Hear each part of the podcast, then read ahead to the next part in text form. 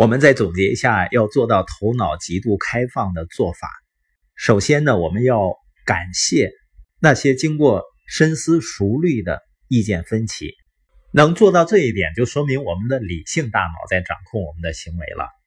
因为我们的本能脑会把反对意见视为对自己的攻击，所以呢会产生情绪。为什么要感谢意见分歧呢？因为当两个人的观点截然相反的时候，很有可能有一个人是错的。搞明白是不是你错了，对你是有好处的。所以在意见分歧的时候呢，你的目标不是让对方相信你是对的，而是弄明白谁是对的，并决定该怎么做。在这种理性的意见分歧中呢，双方的动机都是担忧错过重要观点。你们彼此要真正看到对方看到的东西，也就是说，你们两人的更高层次的自我，努力探寻事实，这样的交流就使双方受益匪浅了，并且能释放出巨大的没有被挖掘的潜力。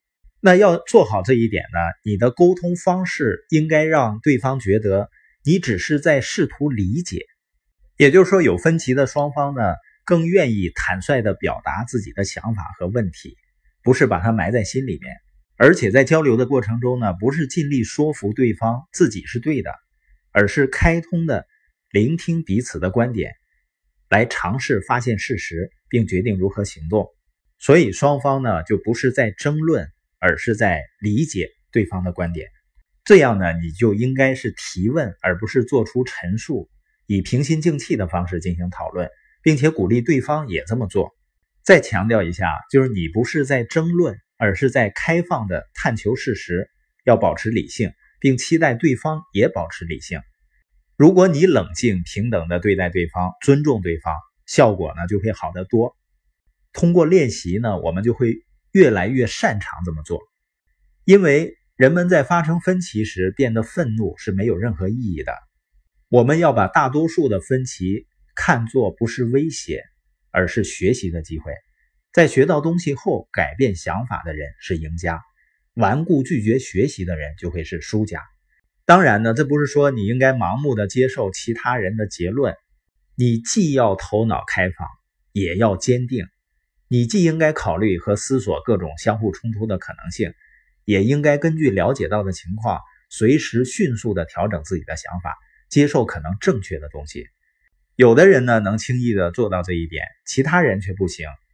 一种检验你做得好不好的方式，就是把和你有分歧的人的观点向对方复述一遍。如果他说你复述的对，就说明你做得很好。而且呢，交流的双方要遵守两分钟法则，两分钟内呢，不允许打断对方，以便对方有时间把想法说清楚。有的人呢，会担心这样做太浪费时间。通过了解分歧来解决问题确实是费些时间的，但你把时间花在这上面才叫物有所值。关键是你要对花时间干什么和谁花这个时间进行排序。很多人都会和你产生分歧，但你不应该考虑所有人的观点。跟任何人都头脑开放不一定有好处，你应该花时间和你能找到的最可信的人探讨观点。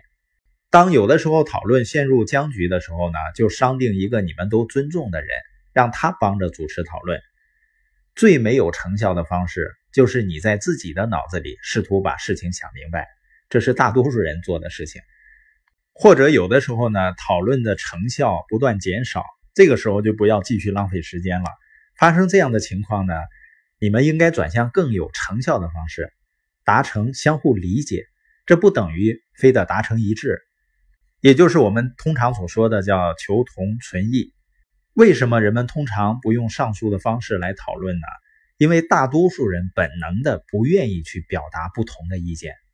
比如说两个人去一家餐馆，一个人呢说他很喜欢这个餐馆的菜，另一个人呢可能会说啊、呃、也还可以，或者什么也不说，尽管他心里不喜欢。他不愿意表达分歧的原因是，较低层次的你误以为分歧是冲突，所以呢，要做到头脑开放就并不是很容易的。你必须自学这种技艺，头脑开放也是一种技能。在交换意见的时候呢，努力让你和对方都不出现这种反应，有冲突的感觉。